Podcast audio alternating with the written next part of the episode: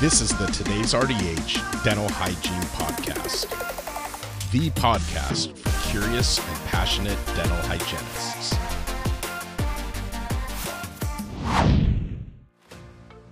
Kara RDH here, and I want to thank Listerine for sponsoring this podcast audio article. Although Listerine Antiseptic is the most extensively tested over the counter mouth rinse in the world, with over 30 long term clinical trials examining its safety and efficacy, there is still some misinformation out there over the uses of mouth rinses containing alcohol. To help understand the safety of alcohol containing mouth rinses, in case any patients ask you about it, head on over to rdh.tv slash Listerine Safety. That's rdh.tv slash Listerine Safety. The link is also in the description of this audio article. And please note, although a sponsor of this audio article, Listerine and Johnson & Johnson Consumer Inc. had no input into or control over the content being presented in this podcast. Now let's get to the audio article. Implant Maintenance, an overview by Spring Hatfield, RDH BSPH. The number of implants placed by dentists and dental specialists is increasing based on a predictable outcome of success. A comprehensive treatment plan includes advising the patient of the risk of failure based on smoking, history of radiotherapy, systemic health issues, and local bone quality and quantity. Peri-implant disease is a combination of poor oral hygiene, placement of a non-cleansable prosthetic, or recommendations that are not effective for implants. Thus, one of the key factors to implant success is the adherence to an effective maintenance program to ensure longevity of the implant. Dental hygienists play an intricate role in the overall success of dental implants. With the placement of dental implants becoming more common, it's important for hygienists to have a protocol for maintenance. The following is a review of recent studies with information regarding dental implants and proper maintenance. Implant failure. Dental implants yield excellent long term results with 10 year success and survival rates above 95%. The reasons for implant failure are still being studied. A thorough medical history is imperative to weigh risk factors of implant failure. Smoking and radiotherapy have been shown to increase implant failure. Studies have shown diabetes and osteoporosis are also risk factors, though more thorough studies are needed to confirm an association. Other risk factors include biomechanical overload as well as infection and inflammation. Patients with poorly controlled diabetes suffer from impaired osseointegration, elevated risk of peri-implantitis, and a higher level of implant failure. The influence of duration of the disease is not fully clear. When diabetes is well controlled, implant procedures are safe and predictable, with a complication rate like that of healthy patients. So, always get the patient's most recent HbA1c reading, current perio chart to help assess inflammation, smoking history, and history of osteoporosis before implant surgery. With this information, the doctor can better discuss the risk factors of implant failure. Instrumentation. The impact of scalers on implant abutment surfaces varies between abutment types, presumably due to different surface characteristics, with no apparent advantage of one abutment type over the other. With regard to resistance to surface damage, unfilled resin was found consistently to be the least damaging to abutment surfaces, although all scalers of all compositions cause detectable surface changes to polished surfaces of implant abutments. A study conducted in 2014 compared cleaning effectiveness of implant prophylaxis instruments. Instrument types included in the study were a plastic curette, carbon fiber reinforced plastic curette, a sonic driven device with prophylaxis brush without prophylaxis paste, rotating rubber cup with prophylaxis paste, sonic driven device with a plastic instrument tip, ultrasonic device with a plastic instrument tip, and air polishing using a low abrasive amino acid glycine powder. Nearly all instruments inflicted at least slight damage, such as scratches or rounded edges on surface structure. The best cleaning effectiveness was observed with the sonic and ultrasonic oscillating plastic tips and air polishing. Second most effective was the prophylactic brush and prophylactic cup. The least effective was the manual plastic and carbon fiber reinforced plastic curettes. Another study conducted compared the impact of different scaler material composition on polished titanium implant abutments. The results were glass-filled resin scalers causing significantly more and longer scratches, while unfilled resin scalers resulted in the least amount of surface change. While plastic implant instruments appear to do the least damage to an implant, they're the least effective at debridement. There's also a risk of residues of instruments being left on treated surfaces, which might disturb cell attachment. Residues of various curettes and inserts for ultrasonic devices, as well as powder remnants after the use of air abrasive devices, have all been found found on the titanium surfaces after instrumentation. A study was performed to determine the location of inaccessible implant surface areas during debridement. Again, several prophylactic instruments were used, including a Gracey curette, ultrasonic scaler, and air polisher. The study concluded that regardless of the applied cleaning approach and instrument type, significant differences in cleaning efficacy were found between the distinct implant surface areas. Machine surface areas at the implant shoulder were generally well accessible and showed the least amounts of residual stain detectable. Apically facing thread surfaces showed the most residual stain regardless of approach and instrumentation technique. Although air powder abrasives provided the best cleaning results, still around three quarters of the surface remained uncleaned. This study concluded the development of new instruments must, therefore, focus on the effective debridement of these crucial areas in order to allow for reliable and predictable results results in peri-implantitis treatment. In summation, prevention of peri-implantitis implies keeping smooth surfaces of the implant-supported restoration clean. Ideally, the instruments used to effectively clean smooth surfaces should cause minimal or no surface damage, should not create a surface that's more conducive to bacterial colonization, and shouldn't affect the implant soft tissue interface. If the soft tissue attachment is disrupted, the instrumentation procedure should maintain a surface that's conducive to the reestablishment of the soft tissue seal. Regarding smooth surfaces, a rough roughening of the surface was observed when treated with metal curettes or sonic and ultrasonic devices with metal tips. Although with titanium curettes this occurs to a lesser extent, the use of these instruments on smooth surfaces is not advisable. The best suitable instrument for any given surface should be chosen depending on the surface properties and localization. From the available instruments,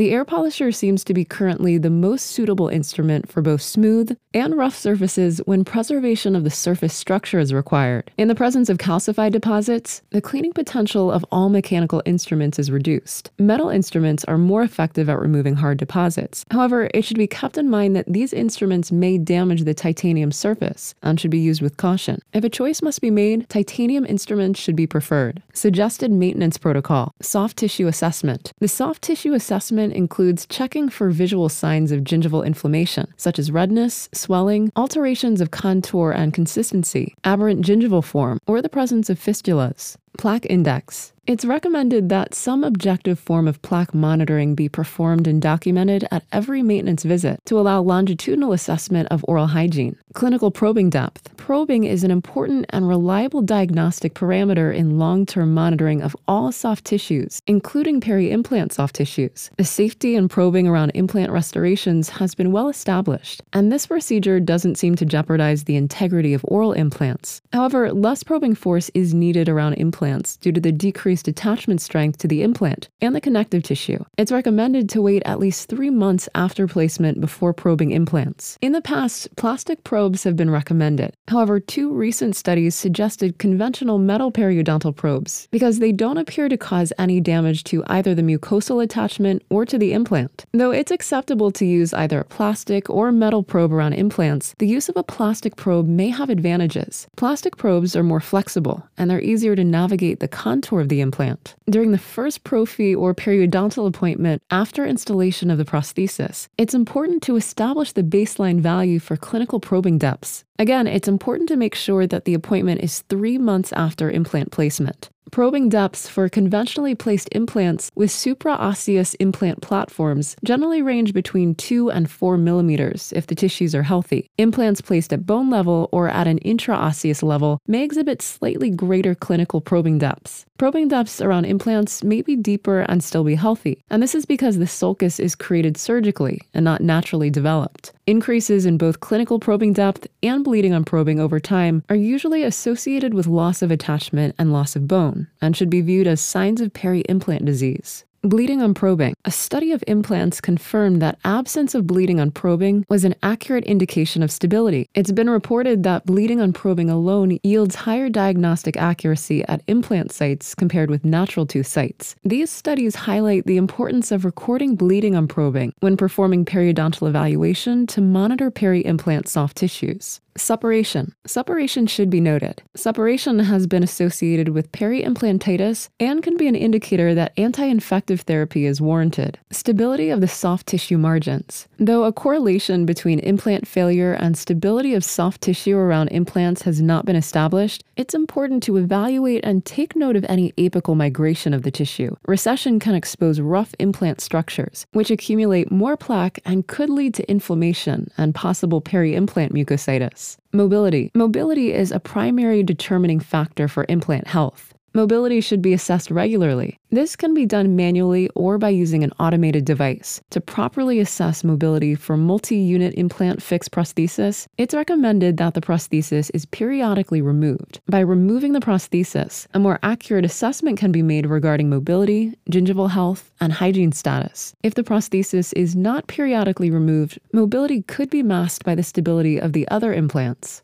Occlusion. Studies indicate that there's a direct correlation between occlusal overload and peri-implant bone loss. Occlusion should be checked at regular intervals to identify any occlusal disharmonies. Premature contacts or other interferences should be identified and corrected. A case report published in the International Journal of Oral and Maxillofacial Implants found that the placement of an unstable removable prosthesis on three well integrated implants that had been stable for nine years caused noticeable bone loss after six months. The elimination of the traumatic occlusion reversed the situation. The condition has been stable for the past four years. Radiographs to monitor bone level. Preservation of crestal bone height is crucial to the long term success of an implant. Radiographs to monitor crestal bone loss is recommended. To establish baseline bone levels, a radiograph should be taken at implant placement and again at prosthesis insertion. A periapical vertical bite wing radiograph should be taken at 6 to 8 month intervals and compared to the baseline to assess crestal bone. If the bone level is stable, another periapical vertical bite wing should be taken after one year and compared. If the bone level continues to be stable, periapical vertical bite wing should be taken every three years. However, at any time crestal bone levels change, radiographs should be taken and reviewed every six to eight months until the bone level is stable for two consecutive periods. Home care. Interproximal cleaning is a must for natural teeth as well as implants. When advising patients on proper home care, it's important to assess each patient's individual needs. Due to the contour and shape of implant restorations, plaque removal can be difficult. Studies indicate interproximal brushes are superior to traditional floss. Just one argument against traditional string floss was found in a study conducted in 2016, which tried to determine the relationship between the use of dental floss or superfloss and the development of peri-implantitis. In the study, 10 patients with progressive peri-implantitis who weren't responding to professional therapy, including supra and subgingival cleanings, were examined. Plaque and bleeding indices, as well as radiographic examinations, were performed. And in all 10 cases, floss remnants were found around the neck and coronal part of the implant. The remnants were removed and the implant was cleansed, which resulted in significant improvement in 9 out of 10 cases. This study recommends interproximal brushes instead of traditional traditional floss for daily home care. The science seems to be against string floss when it comes to implants. Recommending and showing patients how to properly use interproximal brushes should increase implant success. When recommending interdental brushes, there are a couple of considerations. The first being the size of the patient's embrasure spaces. Interdental brushes should be correctly sized to fit the interproximal area. Some patients may need multiple sizes of interdental brushes to clean all areas of their dentition, whether it be natural teeth or implants. Another consideration when recommending interdental brushes to implant patients is to recommend brushes that are plastic or metal coated with plastic, as to not scratch the implant. A scratch creates more surface area for bacteria to accumulate and may make proper cleaning harder. Open contacts between implants and natural teeth should be monitored as well. Five studies indicated that an interproximal gap developed 34% to 66% of the time after an implant restoration was inserted next to a natural tooth. This event occurred as early as three months after prosthetic rehabilitation, usually on the mesial aspect of a restoration. Steps should be taken to check the continuity of the arch periodically. If the clinician detects an open contact, it's prudent to monitor for signs or symptoms of peri-implant implantitis or peri-implant mucositis. This further enhances the importance of proper home care instructions and interproximal cleaning instructions. Though a lot of implant success is reliant on patient compliance, we as dental professionals are responsible for providing patients with proper guidance and tools to be successful. It's also our responsibility to take the time to examine and record any changes or concerns that we find during implant patients' regular maintenance appointments. Implants are a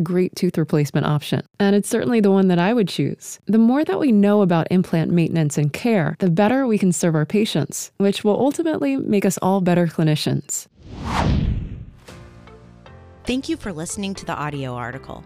I want to thank Listerine again for sponsoring this episode and for their recognition of the important role hygienists play in the dental office. I encourage you to check out the Clearing Up Mouth Rinse Misinformation page at rdh.tv slash Listerine Safety. It is a great resource to help understand the safety of alcohol containing mouth rinses if a patient ever brings it up with you. That's rdh.tv slash Listerine Safety. The link is also in the description.